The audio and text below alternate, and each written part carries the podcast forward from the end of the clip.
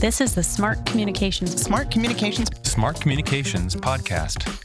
Developing the voices, Voices. developing the voices of determined nonprofits.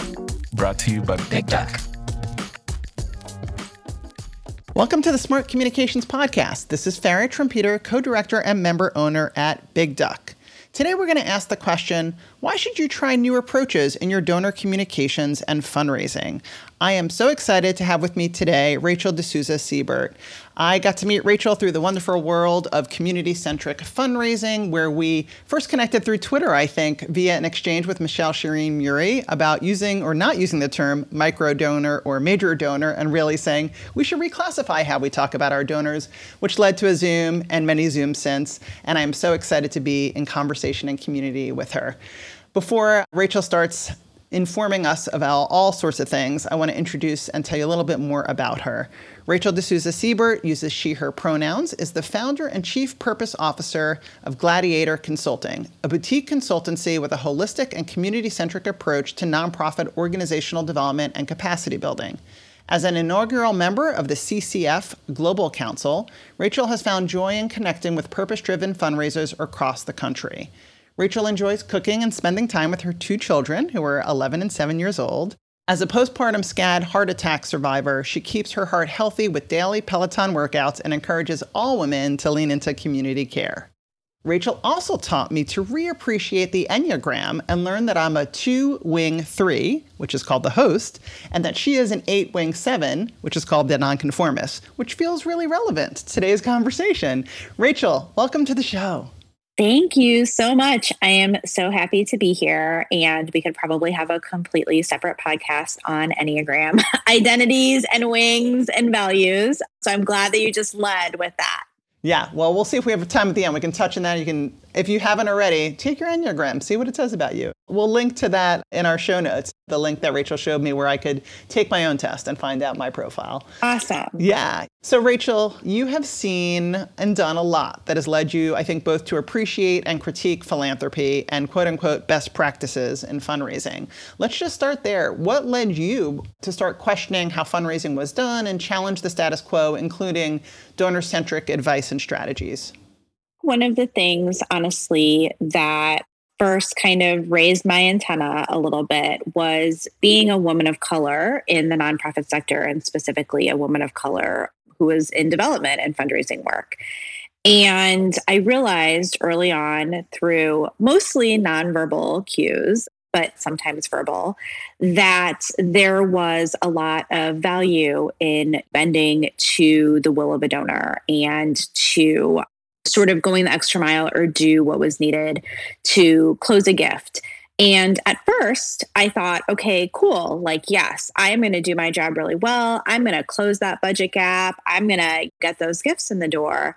But then I started realizing that I was relying on the same tactics year over year, but my nonprofit wasn't actually achieving its its full mission or achieving its full vision and really at best was sort of functioning in the system of harm reduction and truly not in a place of systems change or where we could ideally have put ourselves out of business. And so I began to wonder, and you know, this was honestly like 10, 15 years ago, is this the right way to do this work? If we're doing the same things over and over again as fundraising professionals, if we are having some Hail Marys when it comes to closing budget gaps, if we are shifting our work to make a donor happy, are we actually doing the work that will solve the problem that we seek to remedy in the community? And so that was really the place that I came from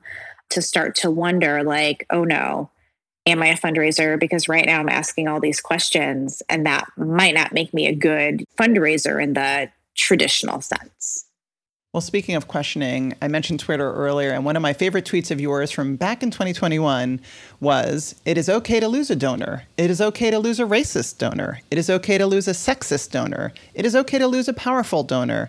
There is more for you and your cause. There is so much more that is so powerful. And I want to break that down a little bit. What do you say to nonprofit staff who are worried about losing money and donors as they center equity and justice in their fundraising efforts?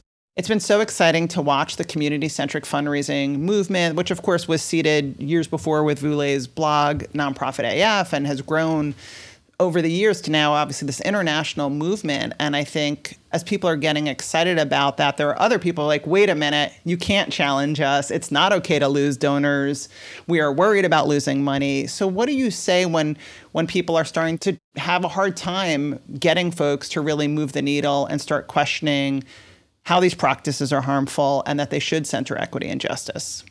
Honestly, one unfortunate truth about the nonprofit sector is we don't have a tolerance for failure. And as we know, when we look at innovation and entrepreneurship across the country, it really is failure that helps us learn and grow. And so, in some ways, I feel like because we are unable to tolerate this failure, that we wind up with this very sort of deep seated scarcity mindset. And what's also true is that there is a lot of money in our country. There is a lot of brilliance and a lot of lived experience. I mean, we are overflowing with resources and we get stuck in the patterns that we trust that have served us well and then wonder why things aren't changing or why we aren't raising more money. And so for me, when I talk to nonprofit staff who feel like they're stuck in a rut or they need to make those changes to their development program or have different relationships with their donors, there is a lot of fear there because as a development professional, sometimes your organization's viability is on your shoulders, literally.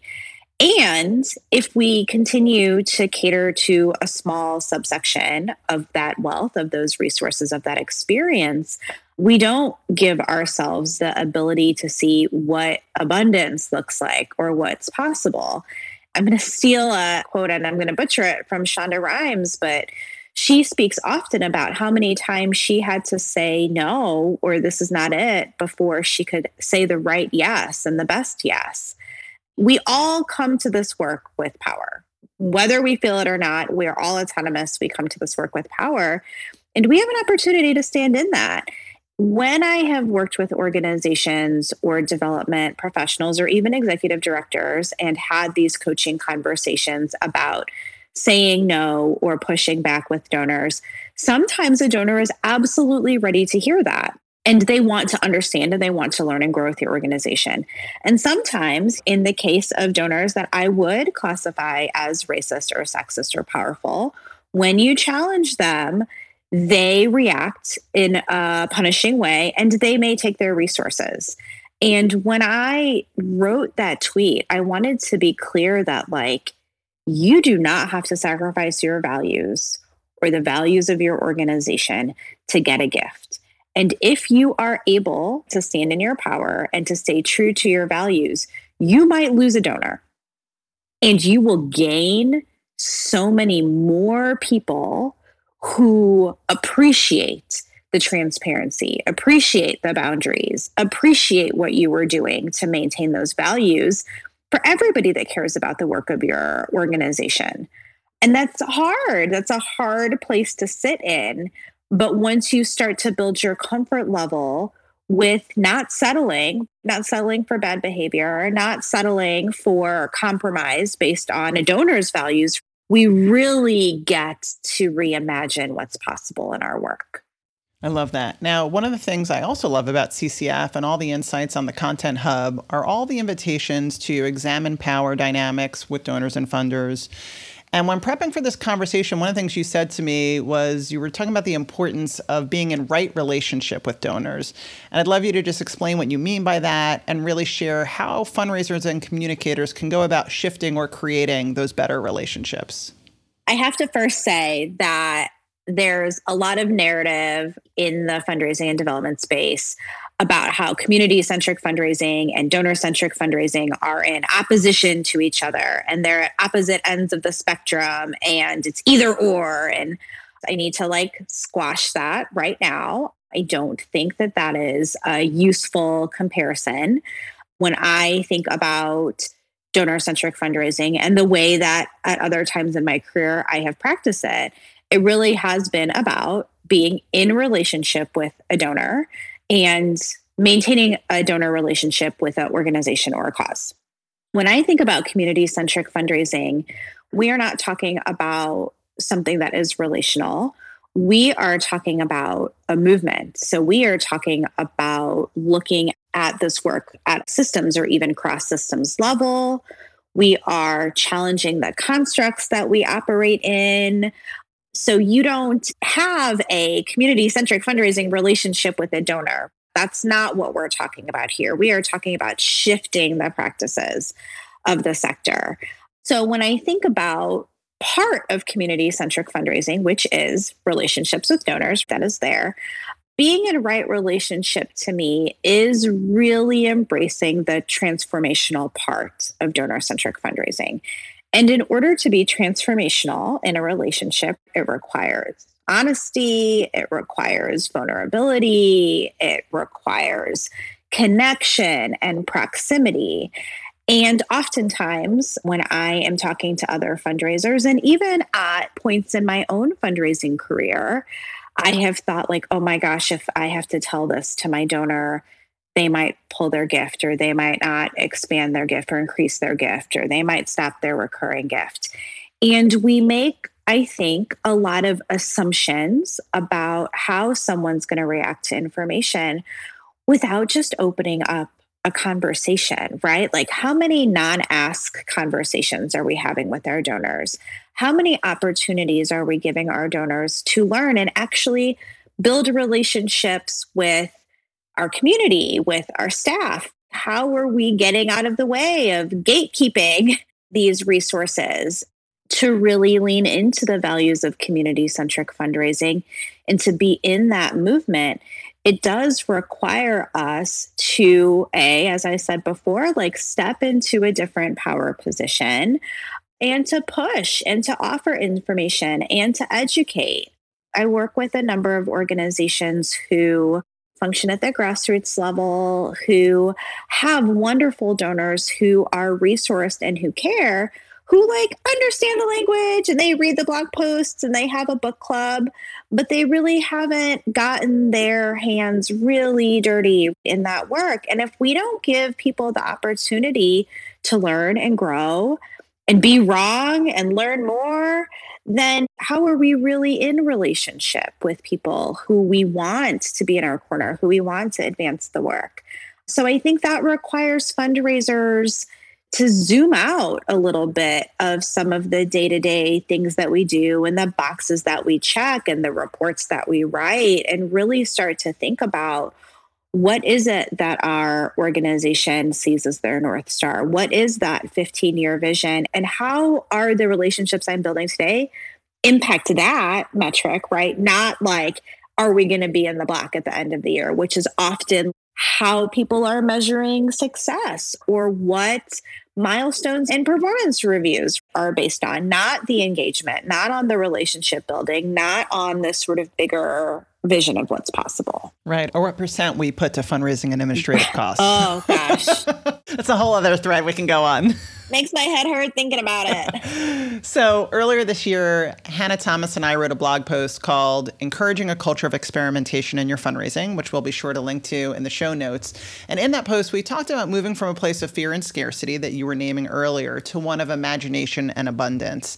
And I know that you've done a lot of that work specifically with Forward Through Ferguson and many other organizations. And I'm just wondering if you could talk a little bit about some examples of what does it look like in practice when an organization does practice more imagination and abundance with their fundraising? Sure. So, just to frame it up, Forward Through Ferguson is the nonprofit organization here in St. Louis, Missouri that was formed after the Ferguson Commission released their report in regards to the murder of Mike Brown back in 2014 in Ferguson, Missouri. So, that nonprofit organization has essentially been charged with moving forward this report, which has about 189 calls to action to help St. Louis and the folks living in and around our community advance the conditions for racial equity across the region. I had the opportunity to provide fundraising support to Forward through Ferguson at the beginning of the organization. And right away, they were very clear that they wanted their fundraising practices to align with the anti racist nature of the organization. And, you know, this was back in 2016. So community centric fundraising wasn't even a thing back then. And it was exciting. And we had the opportunity to learn and to experiment and to try and to fail and to iterate. And there are a handful of things that came out of that. So, one of them is the relationship that Forward Through Ferguson has with the St. Louis Community Foundation. So, that relationship has evolved from being a more traditional funding relationship, sponsorship, we'll get a general operating gift, to being very transformational. And part of that was the Community Foundation making the decision that racial equity had to be a priority for them. And so they centered that priority in their own strategy and planning work, and then came to Forward through Ferguson to go through a racial equity audit process. It was really interesting because, on the one hand, we really had the opportunity to provide this type of reporting and audit to a force in our community. And at the same time, I remember the team sort of thinking, we are going to tell them the truth. And what if that means they're going to pull our funding? That fear is there. If we are honest, if we say the wrong thing, you could just be done with us. It really required, again, that sort of vulnerability and comfort and discomfort, comfort in the unknown, a commitment to each other to be able to move that process forward. And now we can pick up the phone and call each other. Forward Through Ferguson was invited to help give out funds for our COVID response fund that was formed back in 2020.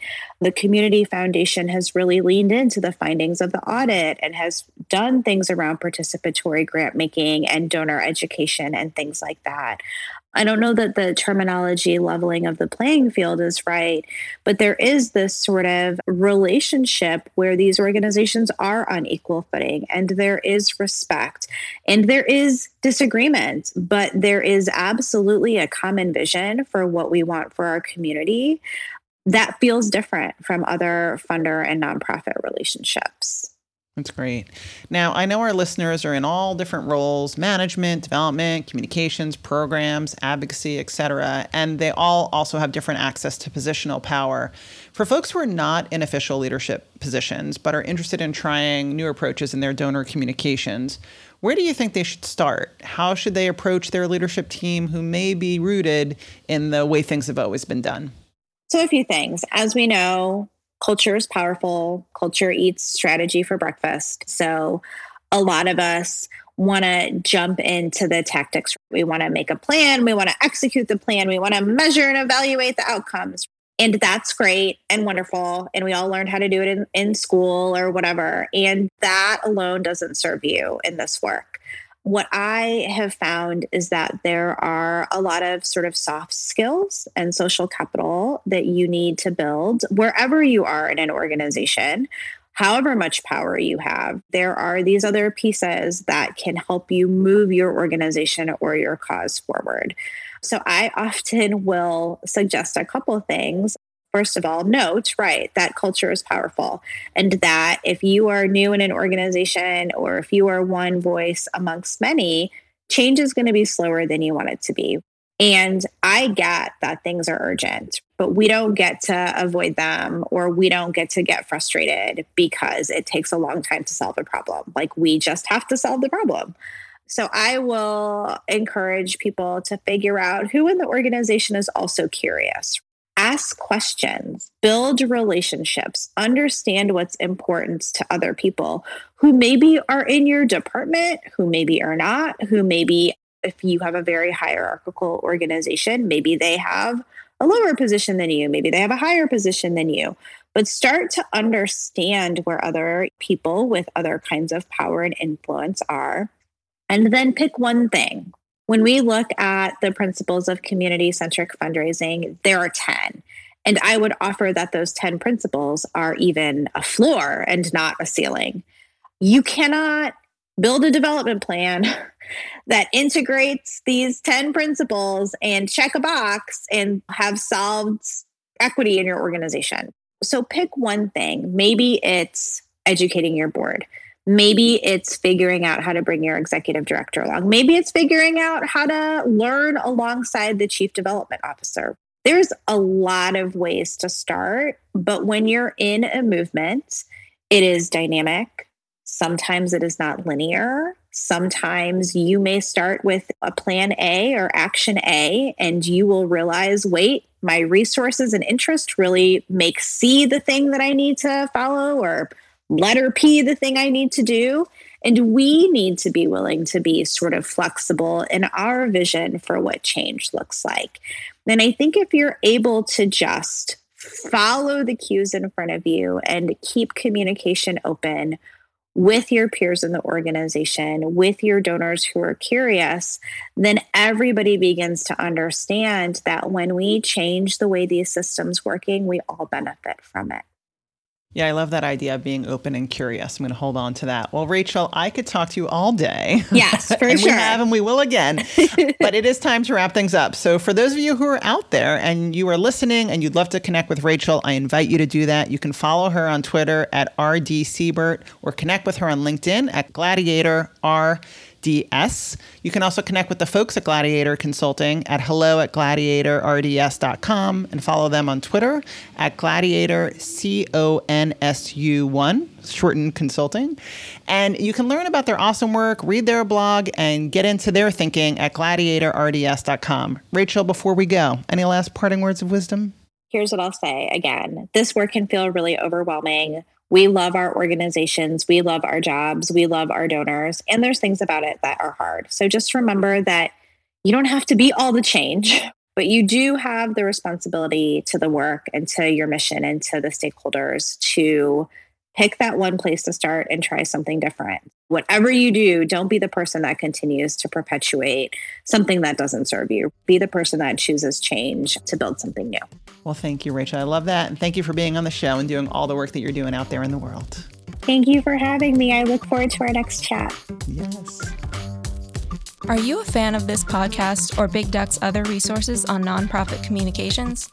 If you are, we'd love to hear from you. Please drop us a line by writing to hello at bigduck.com to tell us what you're working on and what topics you need help with. We also welcome getting your feedback via reviews. You can review this podcast in iTunes or wherever you listen. We'd love to hear from you.